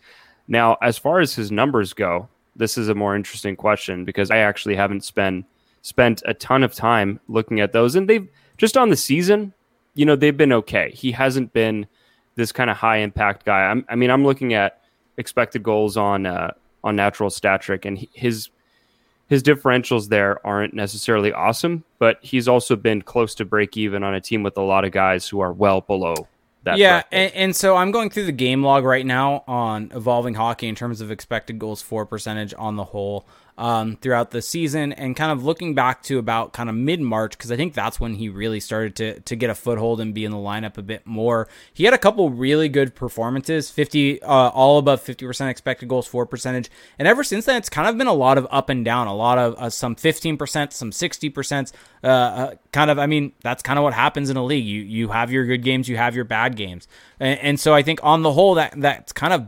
uh come out when you look at kind of his well, R A P M charts. So which his his last in the in the Ducks last ten games, he has a thirty-three percent expected goals percentage. So yeah, and, and so I, I'm that is I, bad just for yeah, everybody. Right now on the screen, right now on the screen is uh is his uh R A P M chart per Evolving Hockey, and you can see it, it's it's kind of middle of the road. I mean, goals for per sixty is down. Uh, Corsi against but per sixty is down. That's who he is. Like he yeah. is not in some elite player. He's he's an okay, you know, kind of replacement, maybe slightly above replacement level player. Yep, which which is kind of what we said. And the thing was for the Ducks for the longest time when they were scratching him, that would be an improvement for this roster because they were icing a lot of guys that were below replacement level for a long time. And so mm-hmm. a- at the end of the day, Danton Heinen getting ice time. It's not necessarily the fact that he's this great player that this. A revolutionary type player, but he's a good player, a good hockey player, replacement level that can do well for your team and is better yeah. than a lot of what they were icing. Yeah, and also situationally, he adds some value, like on the penalty kill, on the rush, yep. different things like that. Um, yeah, actually, in in the Ducks' last ten games, this is just kind of fun here. Um, the guy who has the highest expected goals percentage is Haydn Fleury. At seventy, yeah, seventy-one percent. He's, he's been very good in his couple of games for the Ducks. And I think part of that, I, I said this when you and I briefly talked before the show, Kevin Shattenkirk. I mean, Kevin Shattenkirk has been saddled with some poor partners uh, for a lot of the season ever since Lindholm's gone down. And, I mean, Shattenkirk's been a guy that, that has been solid for, for the mm-hmm. Ducks in terms of generating offense. And I think that in some ways the meshing of him and Fleury has been really good for both the players because Haydn Fleury is just not – He he, as we said, he's not a guy that's going to drive your offense. Shattenkirk does. Shattenkirk's yeah. a guy that completely drives your they offense. Are, they are complementary type skill sets, I would yep. say, those two. Um, yep. Also, second highest, it's just two games in terms of expected goals percentage, but Trevor Zegras. Just thought I'd put that out there. Yep. So, um, so let, let's get into some questions from the Twitch chat. So for those of you watching on YouTube, yes, we're on YouTube. You can find us at youtube.com slash crash the pond. If you want to like and subscribe there, that helps out immensely. Um, or your favorite podcast services. We do our real, uh, our, the real fun thing is our live stream, twitch.tv slash crash the pond. Every Sunday, eight p.m. We are back on the Sunday grind.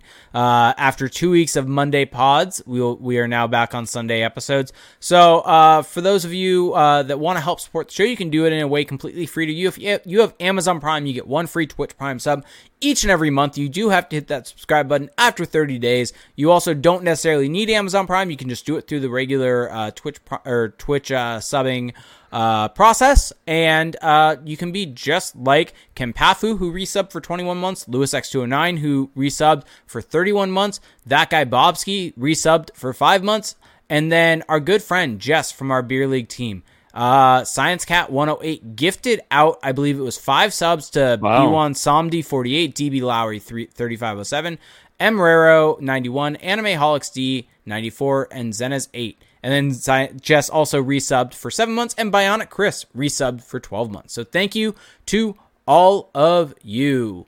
Um, so if you have questions, by the way, start throwing them into the Twitch cra- ch- Twitch chat. Uh, why are you giving that look? Uh, and just add question at the front of it just to help me find it. So we have a couple. Let's start with this. O dog eighty-one says, do you guys think that Dallas Eakins uh, line combinations could be uh, improved? If so, then how? What do you think could would maximize the Ducks' chance of scoring goals? So I, I have the Ducks lineup up from today. Let's just go off of that. Okay. So so line one, and of course we know that these aren't necessarily one through four, but this is how the order in which they're listed. Heinen, Henrique, Silfverberg. Uh, I think I'm fine leaving that alone. Are, are you in agreement there? Uh, not really, honestly.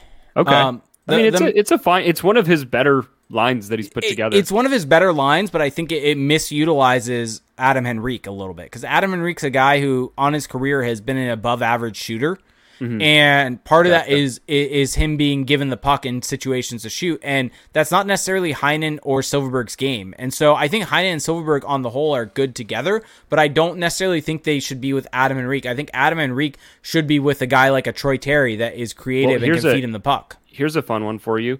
Uh, I would actually take Henrique off of center and put him on the wing with Getzlaf and Terry, because we've seen that line be yeah. really good. Um, mm-hmm. And I think that there's a lot of complementary skill sets going on there as well. Um, so, yeah, I think Henrique off of line one. Who do you put in that center spot, though, is the question. Uh, that is a good question. Um, I mean, why not just throw David Backus in there? Yeah, David Old Backus would be a great, pick, a, a great pick for there. And then I think so. And then, of course, now we're already juggling. But Jones, Getzlaf, Terry. I mean, I think that that line is mostly fine. You know, it's you're getting the kids. Uh, and you're getting Troy Terry with Ryan Getzlaf, Max Comtois, Steel, Rakell. Now, this is a line that I think, uh, look, Max Comtois no doubt had a breakout year in terms of production, but his defensive game is still, and I, I hate to keep harping on this because I feel like it's, it's. I don't want to take away from the production he's had, but he's still not a guy who, when he's out there, the Ducks are suppressing shot attempts or chances against. And so you would want to see him with a center who's a bit better defensively than Steele. And even Rakell's not a great defensive player either. So I don't know. I don't really know what you do there necessarily. I mean, once Lundestrom is healthy enough again, I think you get him back in that spot where where Steele is, or you replace him for Grant. Another guy I'd like to see at, at the center position there is, is Trevor Zegras. Just have Zegras between Comtois and Rakell and just see where it goes. I think yep. that would be an awesome line. And I think yep. it'd be a lot of fun to watch. Yep, I completely agree there. And the uh, obvious one, just to kind of finish up on this topic, just with the defense pairs, uh, just just get Manson, just get Drysdale on the right side, get Fowler, Drysdale. You can go Larsson, Manson if you want. I wouldn't do that, and then do Fleury, Shattenkirk. There you yep. go. Or or you know, Cody Curran, Josh Manson. Yeah, yeah. Give Curran a, give Curran a shot. He he has yet had a shot this season, and it. It's still kind of or I mean, I confusing. think I think Drysdale, Fleury could also work, and you could go Fowler, Shattenkirk.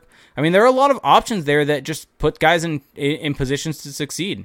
I would really want to see Fowler uh, Drysdale. Just so for, they were for the briefly used value. together on what was that Friday's game? Friday. And I think they they their first shift together got scored on, and so that was a, a bad start for them in uh, Dallas Eakins' mind. So uh, Ducks Go said, "Do you see Getzlaf retiring this offseason because he doesn't want to go through a rebuild? And who no. do you think the Ducks and do you think and if you do, who do you think the Ducks spend their money on in this U F A class?" And he I don't, mentioned, I don't think he retires because if you listen to what he said, at least publicly this season, it sounds like he's on board with the rebuild. He's on board with uh, the plan that Bob Murray has in place. And Ryan Getzlaf has been good this season. I mean, Jake, you should put up his R A P M charts on the screen here. Like on it, you know. He he hasn't been amazing, right? You know, the production has not been there, but in terms of his impact on the game, he's still on screen now. He's still above replacement level in terms of offense. He's he's been good defensively, suppressing shot attempts against. He's actually been one of the Ducks' better players in the power play. So, and that's at thirty-five years old. Uh, and so I still think he's got something to give this team.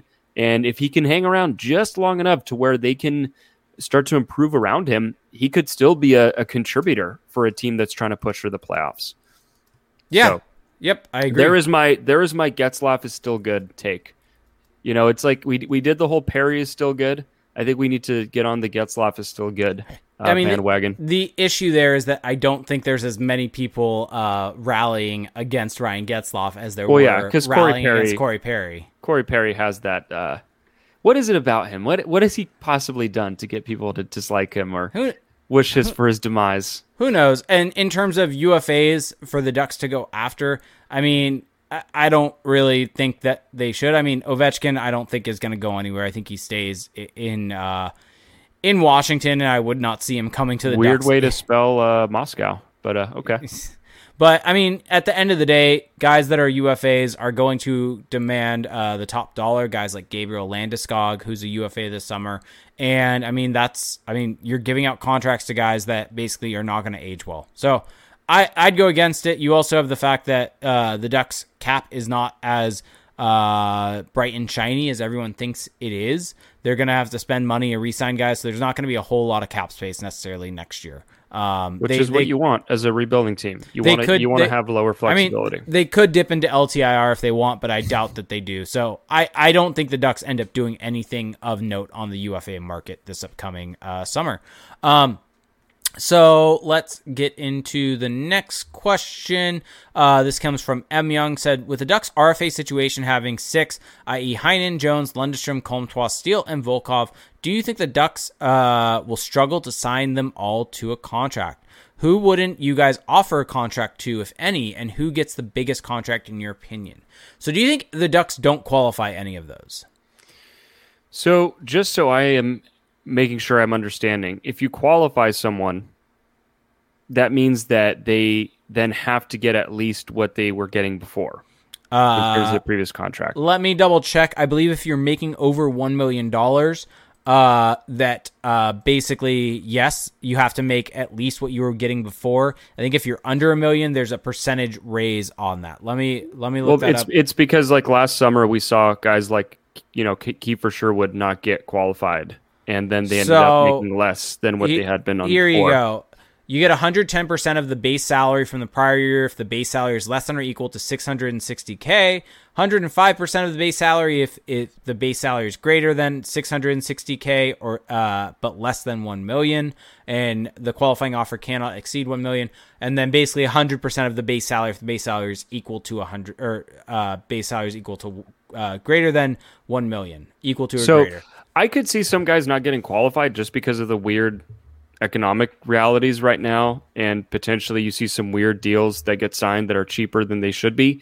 But I mean, I think all those guys that M. Young listed are coming back. Um, I mean, personally, I'm very low on some of these players, like Steele, for example. Lundstrom, I don't want to say I'm very low on him, but I go back and forth on him. Overall, though, I think it makes sense to bring them back. None of them are going to break the bank. Maybe Comtois' negotiation will get a little Uh, you know, we'll get a little interesting, but overall, they're all probably going to be pretty cheap. I think I think and, Steele's can get interesting also. Steele has the games played. Yeah, he does, but like, there's a ceiling there. Yeah, I, I think Steel probably gets the Troy Terry contract because of the games played and the points that he's put up in those games. No comment. Okay. No um, comment. And um, I, the only person I think might not get qualified there is going to be Danton Heinen. And that's, I think, partially due to him making the most out of that group. Yeah. Um, and so he basically, if the Ducks qualify him, that qualifying offer has to be two point eight million dollars. And yeah. so I don't know. The Ducks may view it as they don't want to give that much to a player that has not been fully in the lineup, that the coaching staff may have issues with. Who knows what it is. And so it may be a situation where they just don't qualify Danton Heinen and he becomes a U F A. It's certainly possible, um, or they don't qualify him and then just sign him to a cheaper deal. Yeah, biggest contract so. I think is definitely Comtois, though. Yeah, that his number is going to be interesting because yeah. he's got thirteen goals and prorated. I mean, he, he'd be he'd be above twenty in a normal season, and those guys tend to get some money, so it'll be interesting for sure. Um, well, here here's the thing: how comfortable would you feel giving Comtois like a significant extension or, or contract? I think bridge, I'll, bridge, bridge. Well, it's going to be a bridge. He's not. Or let me ask. Let me put it to a different way. Like, what is what is a number that makes you uncomfortable for Comtois? Four, four. Okay, so anything below four, even yeah, if it was like three point five, you would be okay with that. Three point five. I, I, I'm a little uncomfortable, but I, I, it's not horrible. Okay, okay. Just, just making sure. I mean, the the other, the other thing is we have yet to really see where the market has settled at on players with it being a flat cap world. True, true. So where where contra- maybe that would have been in an uh, expanding cap, maybe three point five would have been fine, but who knows where it ends up. Um, mm-hmm. But uh, Ginger Wolf asks, Cody Curran season. Bring it. Bring yeah. it. I want to see it. Big booming give, shot. Get, uh, give him a look. I just want to know if Dallas Eakins listens to the pod because he was asked about uh, Andy Walensky's one-timer on uh, in one of his availabilities, and he said, "You know, we just want Andy to let it rip in terms of his his potent one-timer." I think the jokes that we've made have been about Vinny Lettieri, but it is just funny that this By, this meme is continuing. D B Lowry's asking if Comtois could be a Rakell C, a Rakell type contract. I don't know if I see that much term. I don't see six years going to, to no. Comtois. There's no way. No, although. I, Although, I mean, what did Rakell get in his contract? How many goals did he score in his contract year? Uh, let's see. So, yeah, this is Rakell's second contract. Rakell scored. So, let me see. He signed this extension on October twenty sixteen. So, it would have been the twenty fifteen. He had twenty goals uh, in the season prior to yeah. needing the extension. So, I mean, look, like I said, Comtois got thirteen goals this yeah. year. And uh, right, you, I mean, Rakell followed that up with a thirty-three goal season. Well, that's the thing. And Comtois doesn't have. Um, actually, no, they were both. They were both second round picks. No, Rakell was a late first or thirtieth, thirtieth overall. Okay. Rakell was yeah. a late first. Yeah. So so Rakell had that had that booster for his contract being a first round pick. Um, he did score twenty goals this season th- that contract year. Um, but if so, you look again, if you look at Comtois' production this year. Like, it's on par with that. Yeah, and, and I mean, this was a situation where Rakell signed that off of his E L C, but so I don't, may, I don't maybe there's that, a point there that that that, turn, that money would match up. But also, that was signed in twenty sixteen. twenty sixteen. October of twenty sixteen. So I, I think even then, even since then, contracts have kind of changed a little bit, and how their second contracts have kind of changed a little bit. And I think if you're Comtois' agent, you probably don't want to sign a contract like that. Because you're thinking you, you would rather sign a bridge. Exactly. I think he's a very good candidate for a bridge. And also just with the whole COVID thing, you know, the, the, the flat cap world, I mean, uh, it's probably unlikely that the team would want to commit like that anyway. Ginger Wolf, I think a, a good example of this. He says, would a Comtois contract potentially be like an Andre Kasha second deal, which was three, three years at two point six. I think that might, that would make more sense to me than a six year deal. Mm-hmm. And so, yeah, it's possible. Maybe, maybe he takes a little bit less money to get a shorter term contract because he wants to be able to cash in more later. So right now on an eighty-two game pace, uh, Comtois is on pace for um, forty-eight points, roughly. How many goals? Uh, well, I'd have to do that math over. But the year the year that uh, Rakell got that contract, he had put up forty-three points. So yeah, like he's, he's right there. Yeah, definitely. I'll I'll get that number number shortly, but let's get to this question as I, I, I look that up. Who do you think gets the captaincy uh, when Getzlaf is no longer on the Ducks? Um, that's a good question. I don't really know the answer to that, to be honest with you. I, if it just depends which. I guess the better question is which group of players will it will it come out? Yeah. Uh, will it be the the kind of veterans? You know, will it be like a Fowler? Or will it go to one of the uh, youngsters? Will it be maybe like a Jamie Drysdale or even a Trevor Zegras? Who knows? Um, I think that that is a question that I'm not so sure about. Because if you'd asked me that a couple of years ago when the Ducks were still kind of in this fantasy land of being a competitive team, I would have said Cam Fowler. But now with the way things are shifting in the organization, I'm just a little less less sure which direction they go in. So uh, real quick on the goals, I think he's basically exactly where Rakell was at in that yeah. year. Because Yeah, no, Rakell had twenty goals in seventy-two games, which if he had played all eighty-two would have been twenty, twenty-two point seven seven goals. Comtois, if you prorate his current goal scoring rate over an eighty-two game season, twenty-two point three six. Yeah, so he's going to get he's going to get the Rakell A A V, uh, which uh, unless unless he wants lower term, and then R F As are a weird situation where mm-hmm. if you can get more money if you go for longer term. But if you shorten up that term, you might take less money overall. But there's just no way he's going to... I just don't see a scenario where he's going to ask for longer term. No, I don't either. So, I mean, I could see him getting two, two to three mil over three years. Yeah. I mean, I think he's going to get three times three, something in that vicinity. Yeah. And so real quick, my opinion on the, the captaincy, Fire Call out is a good point. I always thought, because I agreed with I agree with this. I always thought it would be Fowler that would be the captain, but the fact that he hasn't worn an A permanently while Manson and Silfverberg have has made him skeptical. I agree with that. I mean, who knows where it goes with the new coaching staff, how that happens. I, I always thought Fowler would be a good good point for that, but Fowler is now kind of getting up there in age. I think if you're the Ducks franchise, you want the next captain, because I mean at the end of the day, the Ducks Uh, the Ducks haven't had that many captains overall no. in, in the history of the franchise. And I mean, it went from uh, Scott Niedermayer. There was one year of Chris Pronger um, in there because of Scott Niedermayer being unknown uh, if he would come back. And then basically the next year it went back to Scott Niedermayer and then went to Pronger. And prior to that, it was Correa for so long. Um, yeah. And so, I mean, I'm looking, I think there was one year of Steve Ruchin.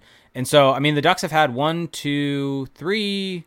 Four, five, six, I mean, seven. They've had seven captains over their twenty-five plus year history. So I think if you're the Ducks franchise, you don't necessarily want to give that to a guy that's nearing or exiting his prime. So I think if you're the Ducks, I mean, you may just say screw it and slap it on Trevor Zegras. I don't. I mean, if, as long as Bob Murray is the G M, I don't think that happens. I, I think mean, they, I think they'd give it to Jamie Drysdale before they give it to uh, Trevor Zegras. Let me think about this. I mean, they gave it. Uh, they gave it. Getzlaf was young, but he wasn't that young when they gave it to him. Well, also, again, like Ryan Getzlaf, personality-wise, true, play style-wise, not Trevor Zegras. I think and, Trevor. I think Trevor Zegras is the guy that you want as your captain because of how. I mean, this is a, a difference in my opinion versus the uh, organization because yes. I think you're right there. But Trevor Zegras is the guy you want as your captain. You want this guy that's loud and outgoing, that that is the front-facing. I mean, at the end of the day, here's what the captain is. He's the face of the franchise. Yeah, and, and, that's, and, and that's the thing. Yeah, and I think with Zegras, he would thrive in that because he's a guy who invites the spotlight. He's a guy who I think it actually makes him better to have more responsibility, to be empowered. And so I think it would go well. That he would probably be my pick. Nothing wrong with Jamie Drysdale, though, as the captain. You know, just kind of that subdued, excellent defenseman wearing the C. And Zegras can be more of like the the the yin to his yang, so to speak. Um, but regardless, I just think that they could have a fun leadership group. I, I with think Zegras need, and Drysdale. I think it needs to be someone from that group, though. I, I don't I think it, it can't be. I think from the current core, it's not going to be, and, it, and it's not going to be from the Jones, Steel, Comtois, Terry class. I mean, I could see Terry wearing an A. I agree um, because if you listen to his interviews, he's just very well spoken, very thoughtful, Z- and. And maybe some guys are, and they just don't let it on. But he, you can tell with him. Just go full on uh, youth core with your uh, with your captaincies, and go captain Zegras, assistant uh, Jamie Drysdale, assistant uh, Troy Terry. Just go yeah, for it. Yeah, you, you would love that. Just go for it. You know. Would you buy a Zegras uh, C jersey? The question is, would I get a Zegras C jersey or, or a Terry A jersey? Well, why not both? I mean, I could just, yeah. Here's my that, question. Fair point. When does Trevor Zegras switch to number thirteen? When does he get that that right? Does he get that change? And now we are just fulling full off the rails, but you know, why not? Um, does he do that when they call him up next weekend? Oh, wow. So there's a there's a lot of layers to that that question. So exactly. First off, you think he's getting called up next weekend, uh, which is slightly bold, slightly bold, uh, but also like they're running out of time to play him at Honda Center in front of fans. Uh, no, I will go with no. Yeah, I mean, here's the thing. I think the, the amount dumb. of games left. It's, it's dumb, though. Just get yeah. him get him the thirteen. Get him the thirteen. It'll look so much better. forty-six is not his number. Everyone knows that. He knows that. Um, the media so, knows that. Like, come on. So he's currently played in, uh, let me see. He's currently played in, I think, what was it, seventeen games? Is that right? Uh, so far this year? Uh, yeah, seventeen games. So he can play in nine more games this season without having to have them burn the burn the year off the – or waste a, a year of uh, towards his U F A status. Um, mm-hmm. And, year of and service. so – Yeah, year of service. There we go. Um, so, yeah, so the game on the twenty-fourth against Vegas would be the, if you count backwards from the end of the season, that's the ninth game from the end. So mm-hmm. that's the, the reverse retro game. Tinfoil cap. That could be Zegras' recall. That could be his, uh, just just give him thirteen. Just give him thirteen in the reverse retro jersey. Hey, we're doing a watch along that night. We are. There we go, folks. There we there go. There you go. The ultimate plug. Watch Zegras wearing thirteen in a reverse retro. You know what's funny? I saw someone tweet this today, and I'm sorry if I'm not giving you the credit, but I thought it was a funny tweet. Maybe it was in our Discord. I don't know. Uh, but someone's saying, you know, for a team that's only wearing the reverse retro twice, the Ducks sure love to advertise it, though. Oh, like, yeah. We get oh, yeah. a ton of ads for it on the broadcast and on social media. I mean, um, the, the Bally Sports crew, I think, knows that it, it it's a it's a good promotion. Yeah, but so why isn't the team wearing it more than twice? Bob Murray? Yes. I mean, that is the answer to, to all that ails this franchise. Maybe slightly reductive, but not all, also not that far from the truth. Yep. So I think that's probably going to do it for us tonight. So yeah, I, I just let let's end it with that bold take that I had. Yeah, you know, we'll we'll let you have your moment here, have your shine. Uh, it's important. We'll see uh, if I was right. We'll we'll find everyone. out. We'll find out in a week if I was right. You've had some you've had some memorable takes on this pod that have ended up being true. I know. Uh, Troy Log- Terry logic. making the team you, in like using twenty- use that. That's my that that was my home run bat drop. You know, bat, like bat flip. That was everything. That was your that was for, your Upton for, grand for those, slam. For those that are new to the show, I believe it was like November of what would that have been the the twenty eighteen season? Or yeah, so the, November twenty seventeen. It, I I said that you if you want a bold take, here's one. Troy Terry is going to make his Ducks debut this year. Yeah, but that was a pure like heat check. There was just no there was no basis to that. Yes, there was. The basis was the reason he had just had a great World Juniors. He had just been the most productive uh, player for Denver University. So the reason why he went back to college would have been to try to back-to-back uh, the national championships and to because he was eligible to play in the Olympics. And so the Ducks wanted to badly get him out of Denver University to, or yeah, Denver University to get him on the roster. And so they were willing to burn the year to be able to get him out because if he would have gone back for his senior year, he could have just signed wherever. And so all the signs yep. pointed to it making sense that he went back for one more year to play in the Olympics. It's funny how you have this rationale like memorized. Yeah, because it was there was logic behind it all. It wasn't you. You made it sound like it was this heat check, but it's like no, it, there was basis to it. Well, yeah, especially because they had bur- been burned before in yeah. these types of scenarios. Yeah, uh, Jake Gardiner. By the way, M Young saying, uh, isn't Trevor also known to wear eleven? His Twitter handle also has eleven in it. So who knows if he'll choose thirteen or eleven. I hope he goes eleven. I think it's classier than thirteen. So, I mean, we all know why. Well, not maybe everyone. I know why you're saying that. I, I don't know why you're. I don't know why you're saying that. I don't know why. Why am I saying that? I don't know. Because because Saku Koivu wore eleven. Well, yeah, and I just I like the number eleven. Um, because of sports. Saku Koivu. I love Saku Koivu. Correct, ex- as ex- should you. Former Duck was actually very productive on the Ducks. Yeah. So that uh, wasn't meant to be a shot. It was just an I observation. It was. I think it kind of was. It was just an observation. Uh, but Zegras did wear thirteen at, at Boston, and he wore eleven on Team U S A, but he's also worn thirteen on Team U S A. He's wearing thirteen for the goals. Yeah, so I feel like thirteen is a likelier than eleven. I would the eleven, eleven. In his, the eleven in his Twitter handle is an interesting. Uh, take, I feel like though. I feel like he's had that. Um, okay, now I'm just very curious. When did he last wear eleven? Because I think he wore it at like the U eighteens or something like that. Uh, elite prospects, please come through for me. Yeah, Trevor Zegras eleven is his Twitter handle, but. But I when mean, did he make his Twitter handle? Because if he made it when he was like twelve, then you I don't can know. Change your Twitter handle though. Some guys just don't. Although I guess if you change your Twitter handle, you lose verification. Oh, he doesn't want to lose the blue check mark. Classic nah. Hockey Zegras. There we go. There's the issue there. Okay, let me see. I really, I badly want to figure this out before we get off, but I, I, I just don't know if it's going to happen. Uh, d- okay, when does it say that he joined Twitter? Find find this out, please. March of twenty fourteen. This this is the the real like investigative journalism that you tune into the Crash the Pond podcast yes. for. Yes. So on okay, I'm not going to find it from there. In twenty fourteen, he made it. Yeah, March of twenty fourteen. Okay, so that year he played for the New York Junior Rangers at the Pee Wee level. And what jersey number did he wear? ah, it's it doesn't say it on Elite Prospects. Damn it, Elite Prospects. Damn it. M. Young saying his Insta bio is also eleven. Okay, that, that does throw a wrench into my, my argument here. Just slightly. Just slightly. Let's let's give it one more go here. Avon Old Farm School in the high school prep circuit. Are we going to get a jersey? Why, do the, why don't they have jersey numbers? That's unconscionable that you wouldn't have jersey numbers. Oh, well. We're not going to find out. Maybe we'll, maybe one day we'll get Trevor on the pod and we'll ask him. Who knows? Yeah. Uh, why, yeah. Why eleven? But the thing is, he's... Here's my issue, I'm young. He's wearing thirteen now. Is the, and there I don't think there's an eleven. Is there an eleven on the on the goals? Is it Perreault? I don't I don't know. Who now knows? I just, mean now we're you, just spinning around. I mean, you would assume that he would have priority. Yeah, it's Jacob Perreault. You would assume that he has priority over Perreault. Yes. And they both started the season they both started the season in San Diego. So maybe they rock, paper, scissors for it. Who knows?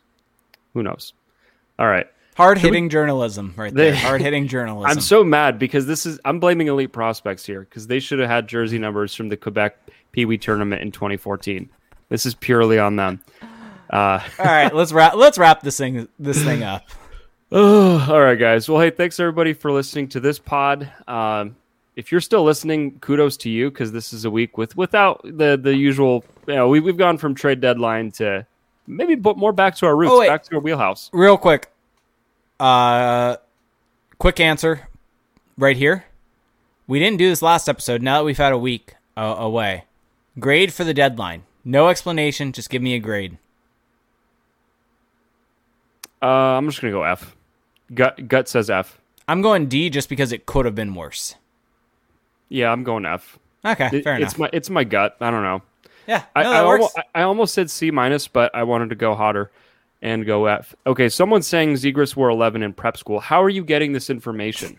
Because freaking, freaking Elite Prospects doesn't have it.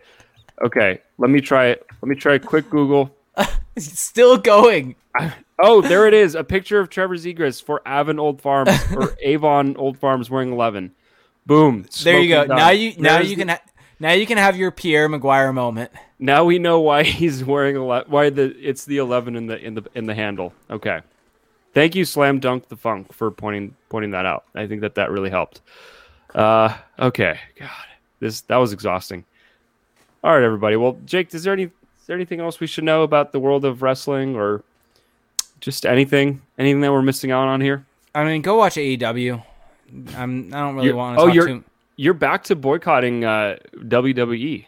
Yeah, they're awful. You're, they're you're going, they're, they're cuts. You you go through phases. I don't you'll, though. You'll be back on the bandwagon shortly. No, I it's Mania and that's it. But yeah, W W E cut a bunch of roster talent due to budget issues, even though they had their most profitable year ever. So really gross, sticky stuff there. A E W, on the other hand, is putting on fantastic shows, paying paying for independent talent to come in and, and do YouTube shows to get them uh, highlighted and put them out there. Doing some great work with uh, the Young Bucks. That match that they had against Phoenix and uh, and uh, Pack was just absolutely insane. And the fact that we got a pay-per-view level quality match on uh, T V, on free T V, just just insane. And the amount of heel work that they put into that match, the amount of character development, just, just absolutely, absolutely great. So if you're interested in trying to get back into wrestling, if you were like me and was a lax fan, I got back in with the Becky Lynch run into WrestleMania, I would highly suggest checking out uh, A E W. It really feels a lot like kind of late nineties, early two thousands. Maybe that's giving it too much high praise, but it feels like there there's this overarching storyline, and it feels like it, it's a fun show that gives you good in-ring talent, story development, everything like that. So go watch A E W Dynamite every Wednesday at eight p.m., five Pacific. Oh, by the way, Slam Dunk the Funk is my good buddy A J from uh, D N V R Sports, who came ah. up with that quick research. So thank you for that. I swear that, that I was I was not going to sleep tonight without knowing that. Okay. Thank you, Slam Dunk the Funk. All righty. Well, let's get out of here, Jake. Let's just go through our quick plugs here. So if you if you enjoyed tonight's show, um, there's definitely a few ways that you can support us. Uh, go to patreon.com slash crash the pond. For a dollar a month, you get access to our patrons-only Discord chat. It's a lot of fun. Uh, you get to connect with our diehard Ducks fans.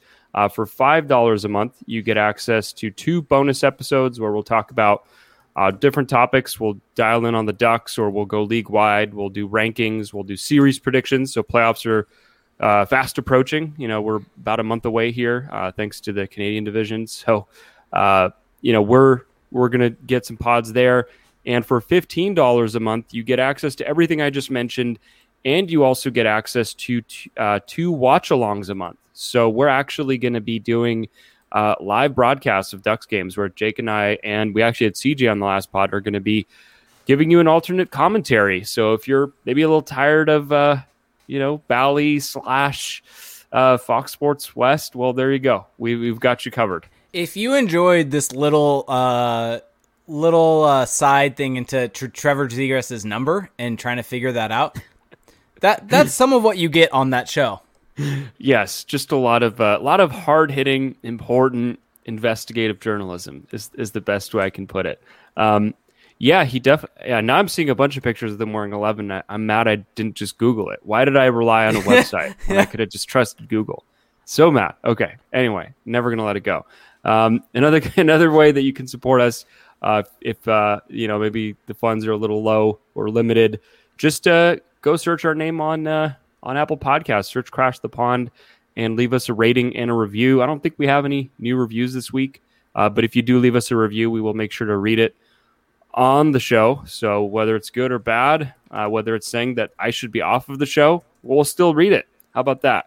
Um, and of course, if you're not an Apple Podcast, you can follow us or subscribe to us on Spotify. Make sure to follow us on YouTube or subscribe to us there. Um, turn on the notifications. If you leave a comment, very likely that we will engage. Uh, and by we, I mean Jake. That's okay. What? So nothing. So if you enjoy the, uh, if you want to get a video version of this, uh, we've got you covered on YouTube. Jake will upload the the the Twitch video. So if you want to see like some of the charts and stuff that we put up during the stream, or see my bright shirt. Yeah, or if you want to see Jake's shirt, if you want to see uh, Salem, the black cat, Jake's cat. Well, there you go. You you. I, there's no reason not to go check out the YouTube channel, honestly. Um, outside of that, make sure to check out our website, crash the pond dot com. Uh, we've got articles going up, flying left and right. Uh, we've got five takeaways after each Duck series. Sometimes when it's like a one game, a one-off, we'll we'll maybe try to stack them up together. But we've got five takeaways, so giving you different stats, get different uh, looks at what happened during that series. And we've got recaps after every game. C J had a good article this week uh, breaking down what happened at the trade deadline, and Jake's always got some good stuff with his takeaways and different articles. Um, check us out on social media. Jake is on Twitter at Reindeer Games ninety-one, at Crash the Pond is on Twitter and on Facebook, and I'm on Twitter at Felix underscore Sicard. And if you've made it this far, I promised it at the beginning of the show, but I've got an article going up this week at the fourth period. Got to uh, got to interview Anthony Stolarz, so how about that? And uh, we had a good chat, asked him about how he tapes a stick, because, of course, I had to ask that. Um, so if you if you want to see that that hard-hitting journalism, go check out the fourth period dot com. Okay. And with that, I think we're going to bid everyone adieu. All righty, folks. Have a good one. Bye.